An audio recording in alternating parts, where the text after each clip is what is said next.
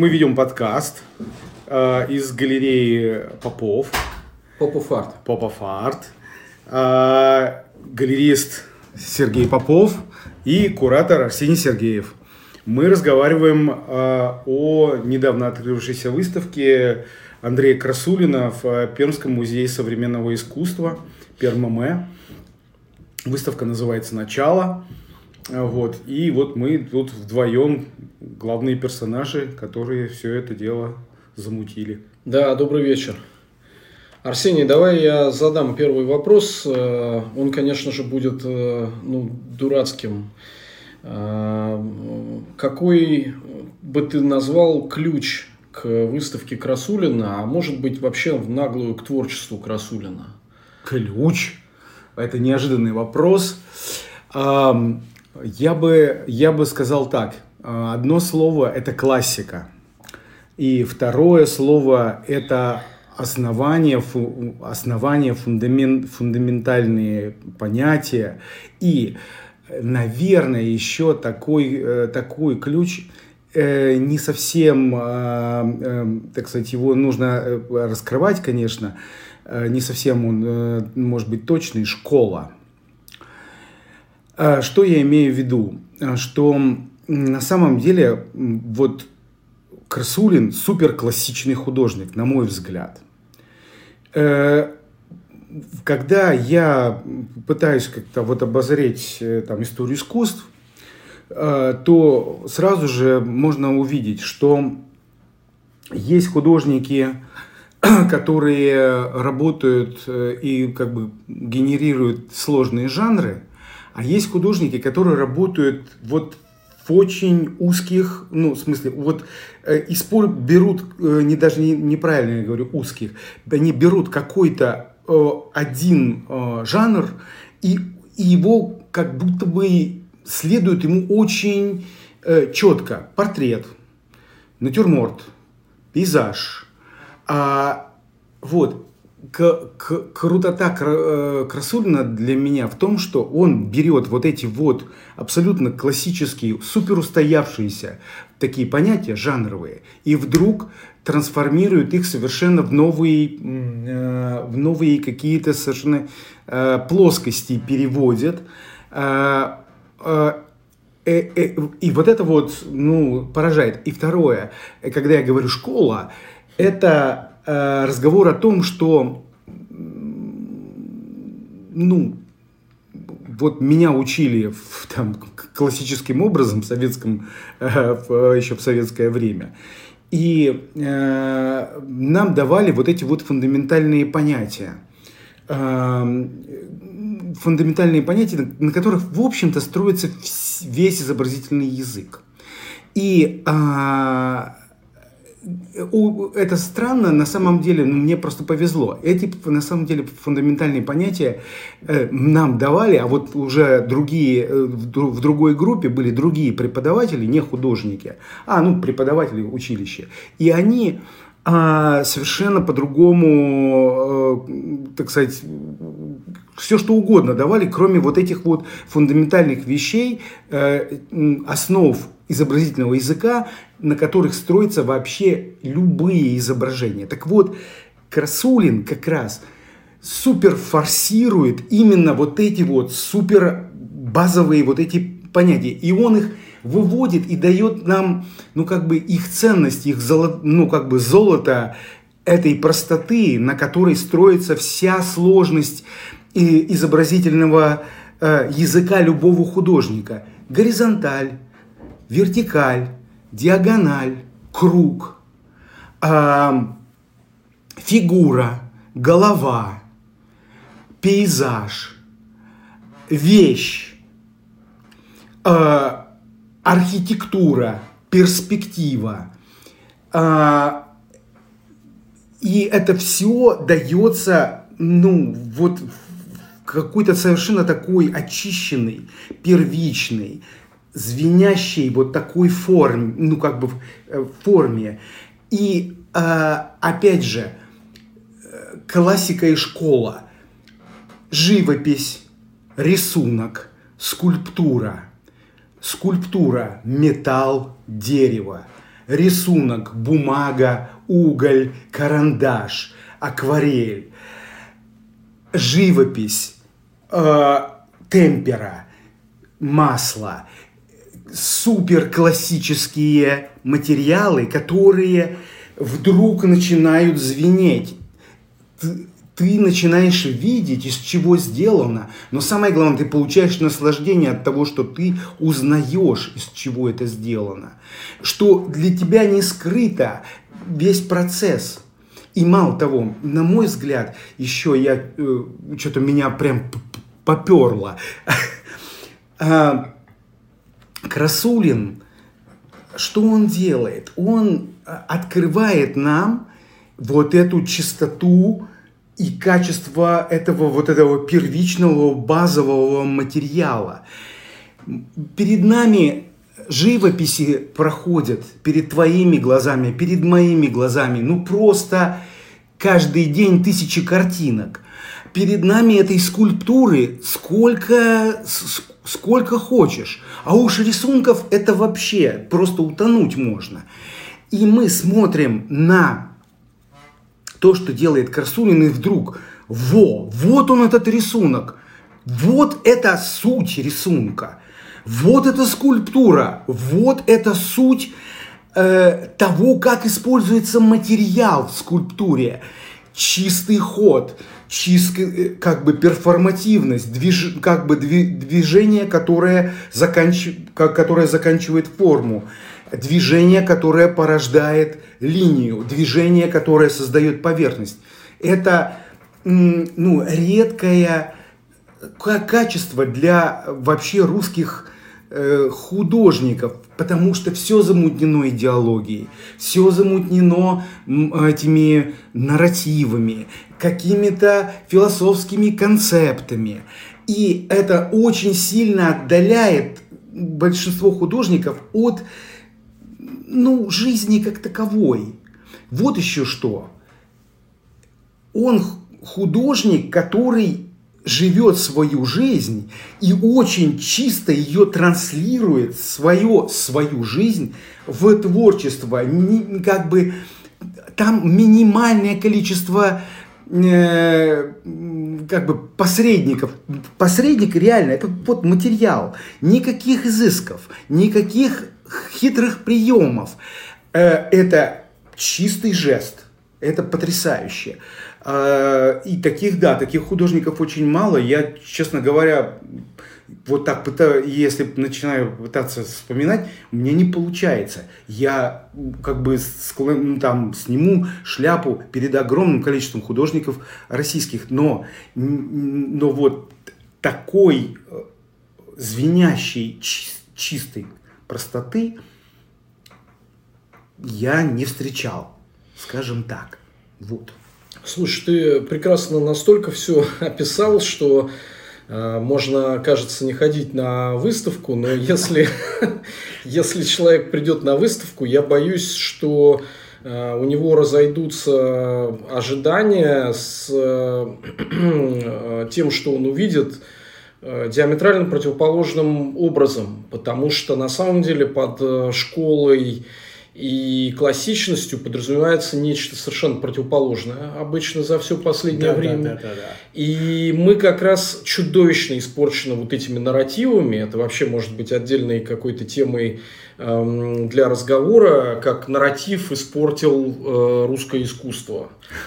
Э, да, и э, Красулин уходит как раз вот в эту сторону. Но вообще ты задал очень интересный, очень неожиданный такой поворот. Я даже не смотрел, при всем моем опыте взаимодействия с э, Андреем, на него с такой стороны. И я, конечно, оговорюсь, почему ты так говоришь, потому что ты художник по образованию изначально, потому что ты понимаешь изнутри все эти действия, а, к сожалению, этого никто даже из профессионалов э, не видит, не может понять, или, по крайней мере, уж так не подходит, не говоря об обычном э, зрителе. Так вот, с этой точки зрения Красулин э, предстает э, парадоксальным. Вот как мы в музей э, ходим сейчас смотреть условно Клода Лорена пейзаж, угу. э, или там вот для Сезанна был Пуссен. Mm-hmm. И я точно скажу, что никто из сегодняшних зрителей тоже не врубается в то, что тогда изображали Пуссен и Лорен. То есть то, что тогда было вот этой вот звенящей mm-hmm. чистотой, mm-hmm. как бы ясностью и классикой. Ну, можно там залезать mm-hmm. куда-то еще вглубь, но это слишком такие вот наглядные м- примеры. И типа Красулин оказывается таким современным Пуссеном.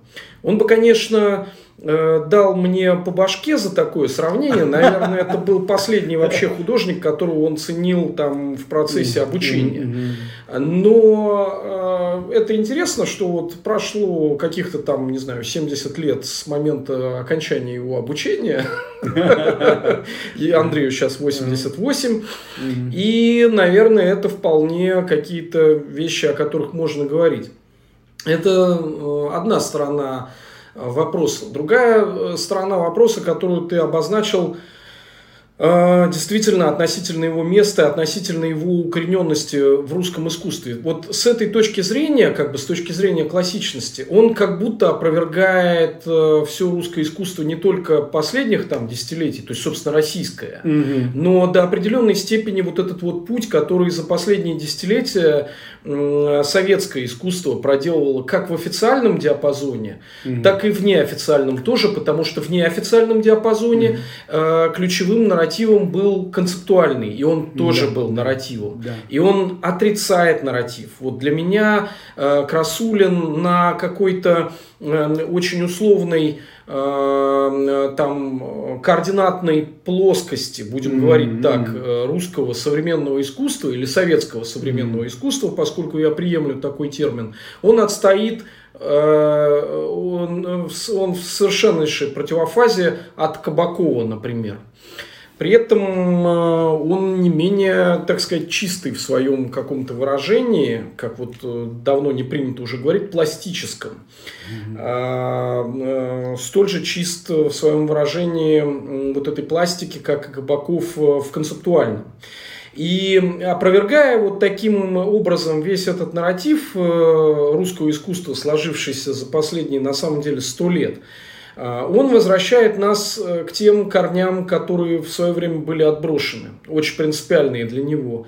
Это русский авангард, конечно. Да. И он говорил о своем нечаянном сродстве, которое он обнаружил уже, будучи очень взрослым художником, с Михаилом Матюшиным, с которым он по-прежнему кажется наиболее созвучным. Mm-hmm. Да что далеко за примерами ходить. Вот только что закончилась выставка на днях «Ответвление» в Пушкинском музее, mm-hmm. где он висит прямо рядом с Михаилом Матюшиным, с его корнями. Ну, конечно, нет, наверное, никого ближе к Красулину в этом отношении, но также его можно сопоставить через вот эту этику, не только даже эстетику материала, с Татлиным, да. какую-то нечаянную метафизику там с целым рядом других художников. Как ни странно, определенные такие пределы, которые он достигает в искусстве, Красулин, с Родченко, например, потому что Родченко все время стремился к этим пределам, будучи совершенно противоположным художником по психотипу. Родченко такой аналитик и прочее. И при всем при этом Красулин не подражатель всем этим художникам. Это очень важно тоже учитывать. Да? Но я немного говорю все-таки как историк mm-hmm. искусства. Mm-hmm. Но э, большинство тех, кто себя ставит в этот ряд, они на самом деле подражатели и продолжатели. А Красулин mm-hmm. в то же время является разрушителем нарративов и э, человеком, который условно, мы могли бы его представить во времена авангарда, он бы просто другую линию проводил. Mm-hmm. Вот э, эту природную как раз линию, которая актуализировалась за последние несколько десятилетий. Недаром нам понадобилось, очень тебе понадобилось mm-hmm. на экспозицию вещи из Музея органической культуры, где как раз вся эта линия проведена э, безупречно на протяжении всего двадцатого века и заканчивается как раз вот этой огромной красулинской вещью, которая и не скульптура, и не живопись, и э, э, значит, э, она может лежать на полу, она может висеть на стене, и при этом она может стоять по вертикали, и при этом она называется поле, да, как бы парадоксально опровергая законы гравитации, законы тяготения. То есть Красулина с этой точки зрения можно представить как такую э, альтернативную линию э, русского авангарда, которой просто не было тогда. При этом он удивительно современный художник, разумеется. Я бы даже сказал, что его э, актуальность, его современность выросла именно в последние годы, а до этого она как-то не ощущалась. Я даже сам ее вот так именно стал переживать в последние годы. Ну и, разумеется, этой актуальности способствует каждая выставка, потому что мощная выставка меняет оптику на него, и твоя выставка в этом смысле, извини за комплимент, блистательный пример. Спасибо. Тут эм, я, конечно, по, как бы буду тебе вторить, потому что вот это слово «органика», «органичный», оно у меня еще переплетается с такими понятиями, как онтология и сущностность. И ну, как бы, я как куратор вообще очень ну, как, в сфере моих интересов именно подобного рода художники. И именно поэтому, честно говоря, я не так много делаю кураторских проектов, потому что э, мне довольно трудно влюбляться в художников э, вот этого нарративного толка.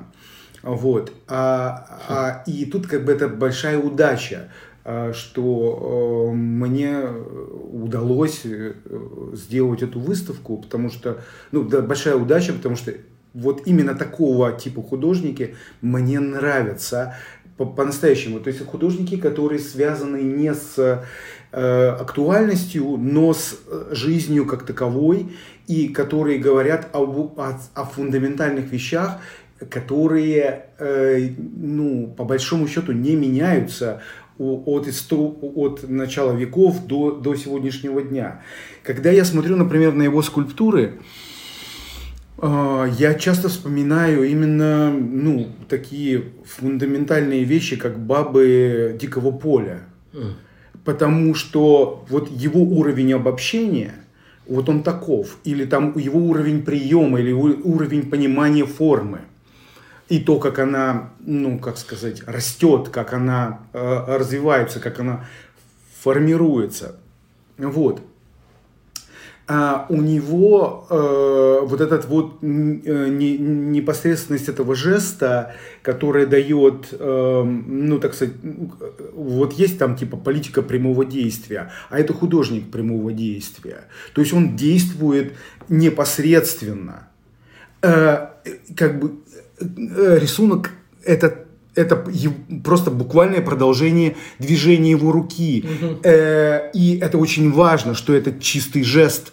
Э, и, э, так сказать, линия заканчивается тогда, когда заканчивается движение руки. В, э, это детерминированность, э, это особые... Ну, одна из там тоже сфер моего интереса – это телесность. Очень неактуальная вещь, угу. особенно на сегодня. Но как бы тело – это то, что присуще нам всем, а то, чего, чего у нас как бы, как будто бы нет. Мы, большинство людей живут в голове, они как бы практически не ощущают свое тело, они, оно им напоминает только, когда оно начинает заболевать. Болезнь, да. Да, а так вот. И, а тут художник, он телесный, но эта телесность такая, это не, не эротика, а это именно телесность в смысле полноценное самоощущение вот этого жеста э, и ну, как бы наполненность его телесной энергией. Вот это э, ну, тоже очень интересный такой э, феномен, когда э, ты общаешься с художником, который как бы вроде как сухарь, вроде как он как что-то очень скучное делает, но э, энергетическая заряженность вот его работ, она пробивает все.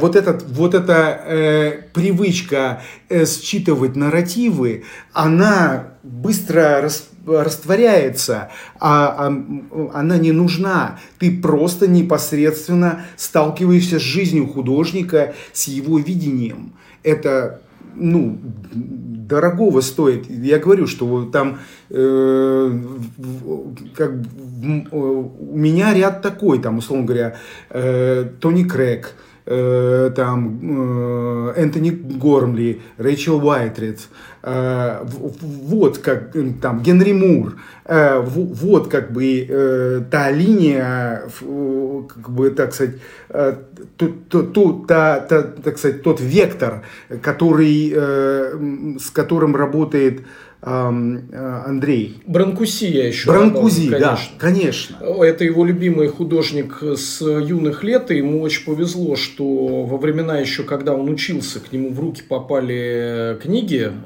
про Бранкузи, которых тогда просто невозможно было найти, и он с самого начала понимал, к чему он стремится, условно, какой уже был отработан идеал в ходе двадцатого века. И э, да, если говорить вот про э, вот этот первоначальный э, жест, э, вообще стремление к таким э, первоначалам, архетипам, вот Бабу, которую ты вспомнил, он, конечно же, ценил, всегда он мне это рассказывал, именно с, со времен учебы, архаическую скульптуру, куда да. больше, чем ну, ту, которую тогда называли классической. Вот, вот, это... То есть, архаическая как противопо... противопоставление. Совершенно верно. Корни, его корни в архаическом искусстве, то есть, как бы сущностном, непосредственно связанным с жизнью, непосредственно связанным как бы с, с тем, что человек делает, потому что арх... архаическая скульптура, она непосредственно связана со всеми ритуалами, со, всей, со всем жизненным укладом человека. И вот это вот, ну, ты просто к этому прикасаешься, ну, я не знаю, я там просто чувствую эту энергетику, она прямо, ну, она действует на меня, при том, что, я говорю, это очень сжатый, очень э, трезвый взгляд, очень спокойный, очень взвешенный. Там ведь нет э, никаких вот этих вот э, этой эмоциональности, которая тоже так ценится, а никакой расхристанности. Это строгая дисциплина, это очень э, выверенное все, очень э, сбалансированное, уравновешенное. Да-да-да, но я должен оговориться для кого-то из наших слушателей, чтобы не было такой путаницы. Вот этот интерес к архаике и, как он тоже мне говорил в интервью, нелюбовь к Микеланджело э, с э, юных лет, оно не должно пониматься ни в коем случае как то, что вот сейчас является такой модой или трендом на этнику, знаки, мифологию, мифологию, да, вот эти вот всякие солнышки, там свастики, вертящиеся в ту или в другую сторону. В общем, весь этот вот дешевый шаманизм, который сейчас представлен, mm-hmm. кстати, на выставке «Сны Сибири», по-моему, просто чудовищный. Mm-hmm. И когда художники вот пытаются это имитировать, да, такую изображать какую-нибудь там локальную вагерьему, извините, mm-hmm. я сейчас Иванова читаю, mm-hmm. там все вокруг этой вот золотой бабы тоже строится. У него с этим нет ничего общего. Это как бы скорее такой интерес к тем же энергиям, складам, которые были тогда, и, как вот ты справедливо говоришь, к сущностным каким-то вещам. И обращу внимание на такой очень интересный момент. Ты говоришь по поводу дисциплины и телесности, и продолжения движения. В этом смысле Андрей очень критичен тоже по отношению к своему искусству. И он остроумно замечает, я боюсь, я цитирую не точно, но смысл попробую передать, что вещь, которую он делает, может стать произведением искусства, а может и нет. То есть в равной степени он может ее как бы отложить в некие законченные вещи, даже если это результат одного mm-hmm. просто движения, а может просто выкинуть в помойку, потому что движение пошло mm-hmm. не так. Mm-hmm. И в этом смысле он, он сам себе как бы и судья, и он в некотором роде сомневается в статусе вещи, может ли она иметь форму произведения искусства, или нет, если и когда она вышла из-под его руки. И также он точно может сделать вещь и в течение нескольких секунд, и в течение нескольких лет ее доделывать или переделывать, или позволять ей самой как бы вырастать или наоборот так вот оплывать, как некоторые его работы, да, и они таким образом связаны с процессом времени и с процессом вот этого непосредственного движения во времени. В этом отношении, мне кажется, очень важным у него, что он каждый раз задает вопрос вообще о статусе произведения искусства, о том, что это такое. То есть он, ему восемьдесят восемь лет, он знает все об искусстве, и он каждый раз не боится этот вопрос ставить заново, потому что у него нет стопроцентной уверенности в том, что то, что он сделает, является вот этим вот прекрасным результатом, типа его нужно каждый раз достичь. Да, и э, я прям подхвачу, что э, на самом деле для меня, ну там, я попал в мастерскую уже, когда к ней все, в общем-то, вроде бы было прибрано, собрано и готово к переезду, но тем не менее. И э, Андрей, ну там, кстати, классический художник из мастерской. То есть угу. это художник, который работает в мастерской, и, ну и там, потом в какие-то моменты там, он оказывается там, в общественных пространствах, но очень, так сказать, это взвешенно, это хорошо оплачено, это все хорошо организовано. Напомню для зрителей, прости, что тебя перебью, э, у него даже первые выставки назывались там «Старая мастерская», «Новая да, мастерская». Да, да, да, да. То есть для него настолько были важны эти процессы, э, там, он настолько сживался с мастерской, как с э, пространством неотделимым от работы, что они вот становились как бы частью выставок. Вот. И меня как раз поразило больше всего вот что, что э, ну, художники из мастерской, как правило, думают о выставке, как правило, думают о, о том, как они будут висеть в музее, они как бы создают вещи. А э, Андрей создает, э, он просто непосредственно фиксирует свое мышление. И останавливается ровно в тот момент, когда идея выражена. Это э, какая-то невероятная смелость, потому что э, вот это вот сделать что-то такое, что может быть поставлено под сомнение вообще-то искусство, для него нет ни страха, никакого, никакого, никакой остановки здесь. Он спокойно делает, не, абсолютно не заботясь о том, э, хорошо ли это выглядит, угу. будет, произведет ли это впечатление на зрителей, э, как это будет на белом, э, в белом кубе э, смотреться. Это невероятный э, поворот. Э, Я, я про себя думаю, вот идеал э, для меня, как бы художника, который не делает ничего, кроме э, того, чтобы свое видение фиксировать, не заискивает ни перед кем. Мне очень понравилось. Я, я, когда с ним разговаривал по телефону, я его спросил, меня, я говорю, меня это просто поражает. Как вы делаете такие э, четкие, простые, бескомпромиссные вещи? Он говорит, это очень просто. Сидишь весь день, пьешь чай, думаешь, читаешь, а потом смотришь на часы, и ведь надо уже уходить. И ты понимаешь, что как-то нельзя это сделать так, что, что ты вроде... И в последний момент, перед тем, как, когда уже берешь ключи, чтобы закрыть дверь, ты это рисуешь. Закрываешь дверь и спокойно с, с, с чувством выполненного долга уходишь. Это понятная шутка, но она, очень прав... она в каком-то смысле говорит очень правильные вещи художники. Он, так сказать, не артист.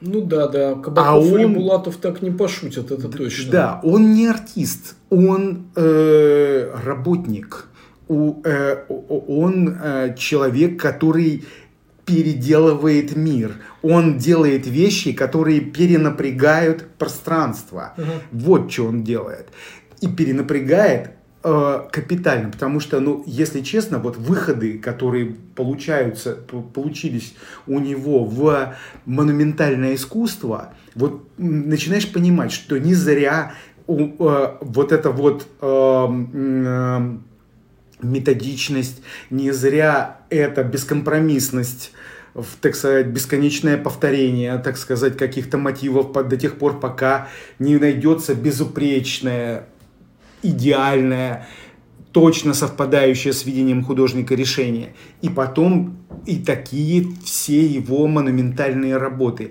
Именно поэтому э, вроде бы мы, мы можем говорить о том, что там какие-то ранние работы э, близки суровому стилю. Мы можем угадать какие-то там э, какие-то отдельные элементы, но насколько это далеко э, от всей этой нарративности, насколько и насколько это в сто раз более сурово, насколько это э, очень хорошо взвешено. Э, для меня, ну, например, э, один из показателей кру- крутизны художника – это работа с пропорциями, ощущение пропорций. Э, вот то, как работает с пропорциями, соотношениями масс, очень неочевидными вещами. Красулин – это, ну, как сказать, ну, образец. Вот. И, опять же, бескомпромиссность его э, монументальных работ. Как это так? Э, в советское время сделать абстрактную работу? Сделал, несмотря ни на что. Несмотря на то, что как бы там за... формализм был заклеймлен миллионом, миллион раз, э, огромное количество художников выдворено за, за пределы, так сказать, страны, э, куча художников репрессирована или куда-то там задвинута, куда-то там на эти самые там какие-то там дальние какие-то там э, дела. Просто они просто невидимы, и он делает. Это, это еще за это ему платят деньги, нормальные, хорошие деньги.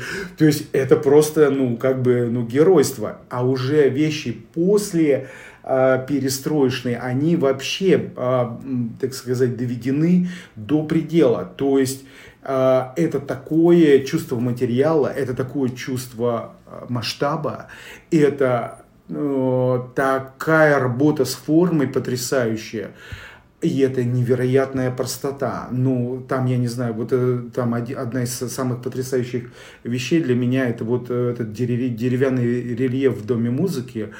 И, ну, когда я увидел, сколько сделано было рисунков, которые готовили эту работу, ну...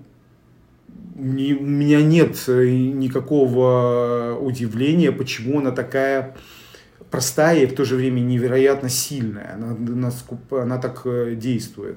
Такая совершенно безусловная. Да-да, я хотел, возвращаясь к этой теме с мастерской, сказать, что тебе на самом деле повезло, что ты не видел мастерской Красулина вот в ее собранном виде, потому что обычно те, кто туда попадают, попадают в такую зависимость от этого вида и плотности самой мастерской, что, собственно, на выставке пытаются смоделировать эту мастерскую, как бы, и получается... ни рыба, ни мясо, потому что это уже не мастерская Красулина, mm-hmm. да, и она, ну, не может же быть рабочим местом, там, музейное пространство, это не лепится. Значит, но это какая-то имитация.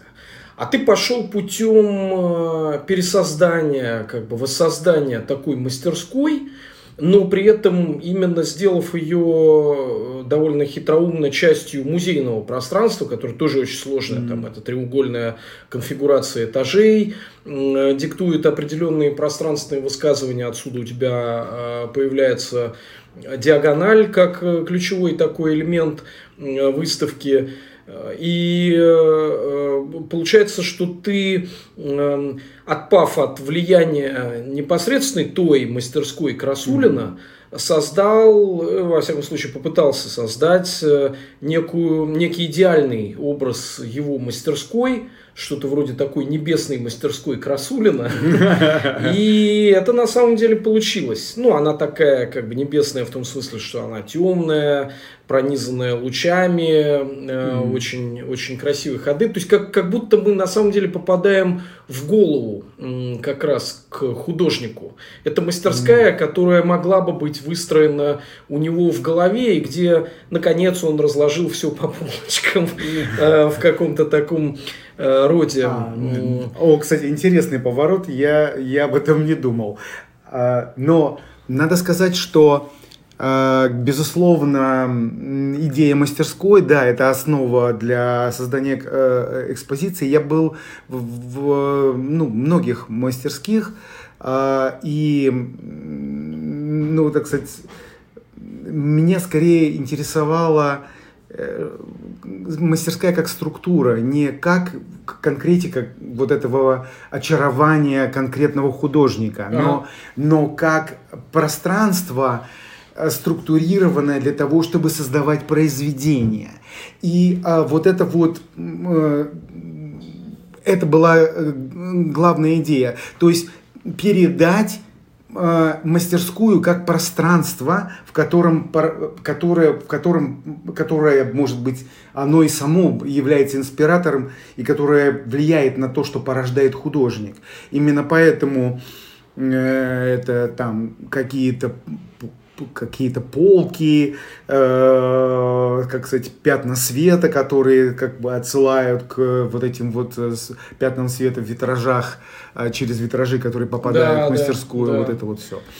Я единственное скажу просто для тех э, зрителей, которые не видели этой выставки вживую, э, имеет смысл э, прийти или там приехать и посмотреть ее, потому что это все по репродукциям не работает вообще. И именно твой способ инсталлирования вещей подразумевает то, что ты их должен смотреть с разных сторон, эти экспозиционные модули, и с разной длины, с разной как бы вот такой визуальной протяженности.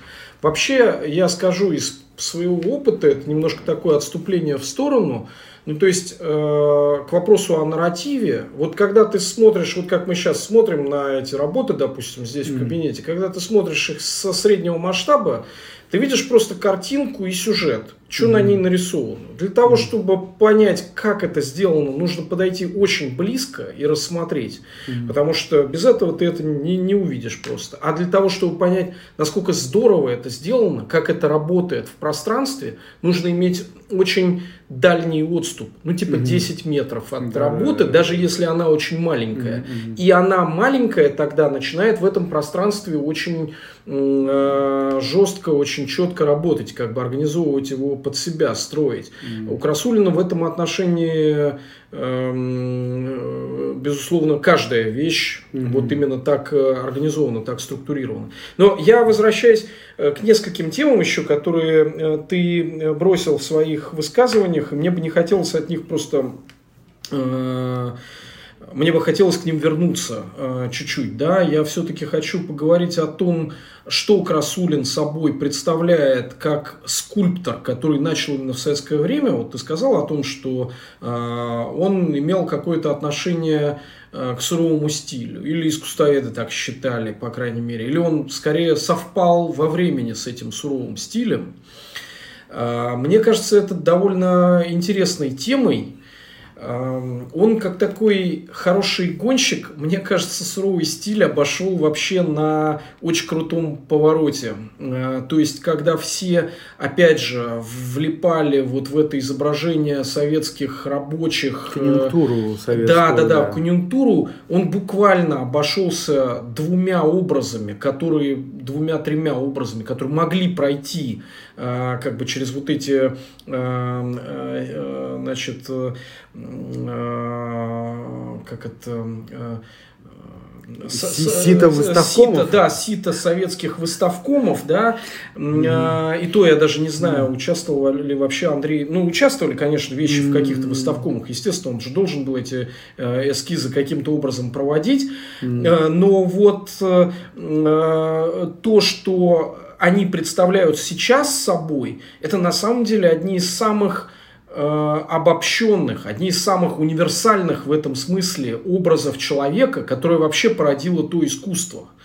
И он каким-то внезапным образом он опередил почти всех модернистских художников, которые не просто ему там э, с, э, ровесники, они даже старше его. То есть он чуть-чуть опередил где-то неизвестного. Он чуть-чуть опередил э, тех же там Силиса с Лемпортом, э, угу. которые вообще классики из классиков. И они создали фактически эту неомодернистскую скульптуру в Советском Союзе. Mm-hmm. И они-то как раз влипли в этот модернизм, и они там так и остались. Андрей же коснулся этого неомодернизма буквально несколькими mm-hmm. штрихами, таким образом, что мы спустя семьдесят лет после создания этих вещей, они там представлены в экспозиции, mm-hmm. эти головы, вот самые mm-hmm. ранние, начало шестидесятых годов, мы сейчас понимаем, что, возможно, это и не неомодернизм, что, возможно, это что-то настолько современное, что это сейчас вполне релевантными вещами смотрится, да, потому что это имеет отношение именно вот к этим началам.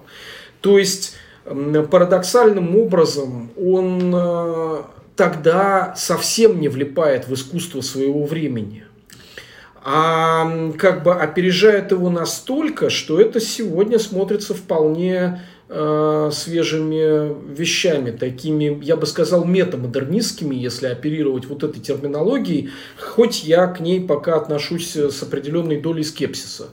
Он, я бы тут говорил вот о чем, что это, видимо, можно описывать как культуру мышления. И э, тут мы, ну, как, тут для меня был, абсолютно было неудивительным. Я, естественно, не очень посвящен в э, биографию художника, но для меня было абсолютно неудивительным то, что он э, очень интересовался дзеном, э, и первый, кто, э, собственно говоря, один, один из, из первых, кто вообще как бы, получил эту, как говорится, из рук в руки от исследователей информацию об, об, так сказать, об этом типе мышления, об этом, как, так сказать, об этом направлении, там, ну, будем говорить, религиозном. На самом деле я могу даже сказать так, что в каком-то смысле, если, опять же, вот как классичность в моем понимании, это как бы работа с основами, так и для меня религиозность, если уж как, если говорить о ней в положительном э, ключе, э, то это э, разговор об основаниях веры, о том, э, на что человек опирается, и истовая как бы вера вот в эти основания. И вот э, я думаю, именно это э, в каком-то смысле уберегло его от вот этих вот нарративных, как бы так сказать, шатаний и всякого рода вот этих вот соблазнов. А, ну, там были стоики в свое время, да, философы, да, да, да, да, да, да. А, или, условно говоря, в православной традиции столпники. А, то есть вот эта вот идея, так сказать, экзистенции, покоя, здравого размышления, мудрого принятия всего, что есть, и как бы удержание вот этих вот основ, держаться корней, там, да, есть такое там выражение. То есть именно поэтому, я думаю, когда он говорит о том, что я и государство мы друг друга не заметили, это абсолютно, потому что это просто в разных плоскостях существования. Или да, он бы... говорил еще вот эта фраза: я работал не в Советском Союзе, а, а в своей мистер... мастерской. Да, великолепно. Да. Великолепно. Это очень точно сформулировано. То есть и... Эм... Тут я должен получить, то, то есть должен, должен рассказать просто про свои собственные инсайты. Я как куратор работаю очень давно, но первый раз я получил удовольствие как творец. Вот слово «не люблю» ужасно, но по-другому описать невозможно. И, видимо, это тоже синхронизация с художником. Вот он творец, в смысле... там, наместник Бога на земле, там, я не знаю. То есть это человек, который созидает, вот делает реальность. Он ее прямо структурирует, он ее наполняет, он в ней создает силовые линии. И когда я делал вот эту вот эм, экспозицию, а я там придумал э, довольно, довольно нестандартный ход, на, наклоненные как бы выгородки, вы, вы как бы те, немножко теряете э, устойчивость на экспозиции, потому что э, мы, мы привыкли к вертикальным стенам, а тут э, стены, выгородки наклонены, и поэтому... Это как бы все это несколько становится неустойчивым и синхронизируется одновременно со светом, который всегда идет как бы косыми лучами, угу. да, вот в, в пространстве мастерской. Что я рисую какие-то прямоугольники в, в, в этом самом, я о чем-то думаю, и потом вдруг это все превращается в объемы, перестраивает пространство полностью. То есть я где-то очень понимаю, вот я так, опять же смотрю, вспоминаю его, эту, эту работу э, монументальную для э, института пере, пере, э, переобучения врачей.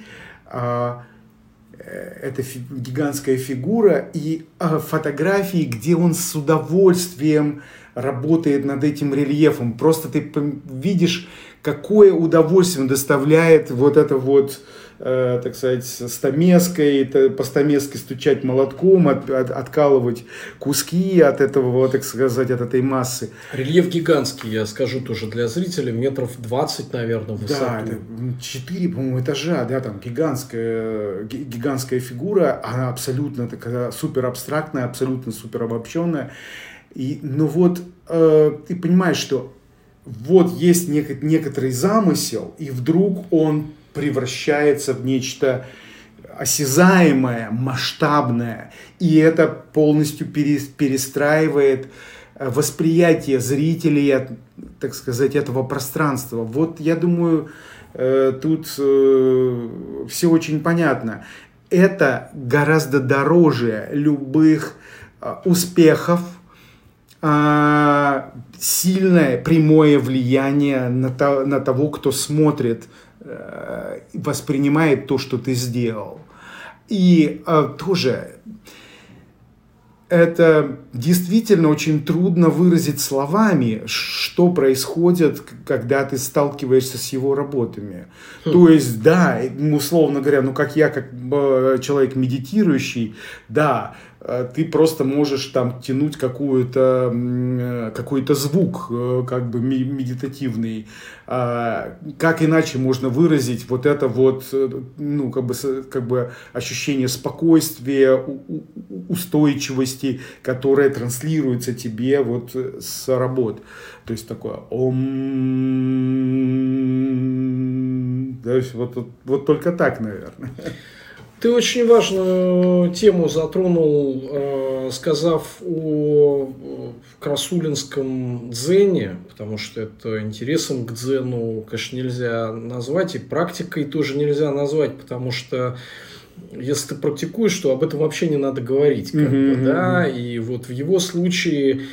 Он, получается, одной из тех фигур, кто одновременно раньше всех об этом узнал, действительно из первых рук, из первоисточника, от крупнейшего исследователя Григория Померанца.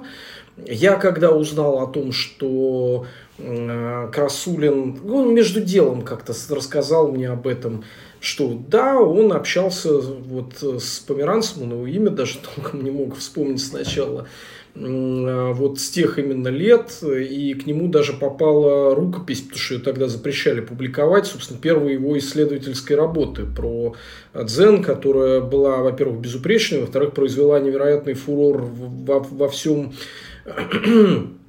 интеллектуальном подполье советском. И оказывается, что Красулин на самом деле не просто один из тех, кто как бы узнал, а с сегодняшней точки зрения один из героев вот этой вот ситуации. Mm.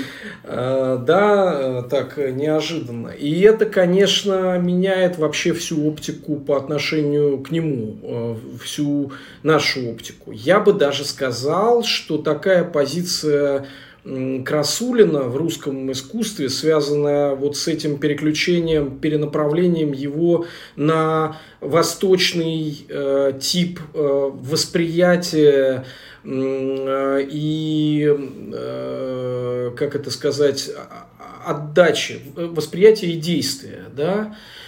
Она меняет не только оптику по отношению к нему, и она меняет оптику по отношению ко всему русскому искусству, ко всему вообще современному искусству. То есть смотреть на искусство из позиции Красулина, ну, окей, mm-hmm. мы не можем встать на его место, но, конечно, mm-hmm. имея в виду его искусство из этой э, э, позиции, совершенно преображает э, все искусство. Э, это очень нестандартная э, точка зрения, как бы именно вненарративная. И именно, вот как ты сказал, помещающееся внутри позиции человека, внутри позиции человека действия, не, или человека созерцающего тоже, человека, мимо которого как бы проходят самые разные, да, да, да, да, да. самые разные активности и э, как бы сюжеты и ситуации, да, вот Красулин такой одновременный пассивный созерцатель и активный действователь внутри русской истории искусства, э, который, с позиции которого это искусство совершенно преображается. Совершенно вот он может себе позволить, вот мы стоим, смотрим на, сидим, вернее, смотрим на обложки, да, mm-hmm. вот может себе позволить какие-то совершенно простые вещи, которые не может себе позволить никто. Велосипедную дугу от велосипедного э, колеса э, выставить, да, или бронзовую отливку с завернувшейся спиралью э, просто какой-то какого-то обрезка, значит, картонной коробки, или вот кусок дерева в практически необработанном виде. Конечно, он mm-hmm. его немного обрабатывает, и это mm-hmm. немного есть самое важное, да? И вот отсюда возникает еще совершенно другое отношение из позиции именно его искусства к вещи. И вообще к любой диспозиции произведения современного искусства. Произведение искусства как вещи. Собственно, mm-hmm. как, каким оно изначально и было. Потому что оно выросло из функциональной вещи. Функциональной mm-hmm. или в религиозном плане, да, на mm-hmm. нее молились, условно говоря. Mm-hmm. Или функциональном просто прямо в конкретном плане. Она, там искусство было, не знаю, короной, браслетом, э-э, талисманом. В общем, тарелкой. какой-то тарелкой, да, какой-то практически нужной фигней. Yeah. И вот одновременно эти две диспозиции, совершенно, так сказать, mm-hmm. противоположные, они сходятся в Красулине и как бы красиво так преображают вообще все искусство. Он как такой волшебник, который появляется в конце некого голливудского фильма, и такие волны, и пространства идут, mm-hmm. э, э, меняющие там время, пространство, и все становится как надо. Да-да-да. Вот Красулин такой входит типа под занавес русского искусства, вроде все уже сделано, а черт подери, ты посмотришь на него, и оказывается, ничего не сделано, или можно начинать все сначала. Совершенно верно. Просто не как бы огромный вектор. Он ведь, то есть это огромный вектор который, развития, который, ну, сейчас как бы все развитие идет, ну, мимо, мимо этого вектора. А на самом деле он восстанавливает связь. Когда мы говорим об архаике и, и связи с архаикой, он, он, он связывает на самом деле э, традиционное искусство русское, между прочим, с вот сегодняшним днем. То есть то, что э, э, языческие э, столбы, икона, вот в самом крутом проявлении, там, псковская, новгородская икона, да, а, вот. Фрески. Фрески. А, ну, такие, вот, в Москов... да, даже в Московском Кремле, да, там вот эти вот потрясающие. Вот, вот это вот. А, архитектура э, там двенадцатого, тринадцатого, четырнадцатого, пятнадцатого века, да. То есть, э, то, что было, ну, как сказать, очень... хорошо взвешено, очень хорошо, э, спокойно, не спеша реализовано. Э, то есть, ну там храм э, там на Нерли, там, да, там Покрова, или там, я не знаю, э, там Псковский Кремль, да. То есть что-то супер правильное, хорошо организованное, спокойное, стабильная, четкая. И в то же время вырастающая из пейзажа, очень да. органичная да. земле. Да. да. да. Так может и все. Да. Мне кажется, все, все сказано.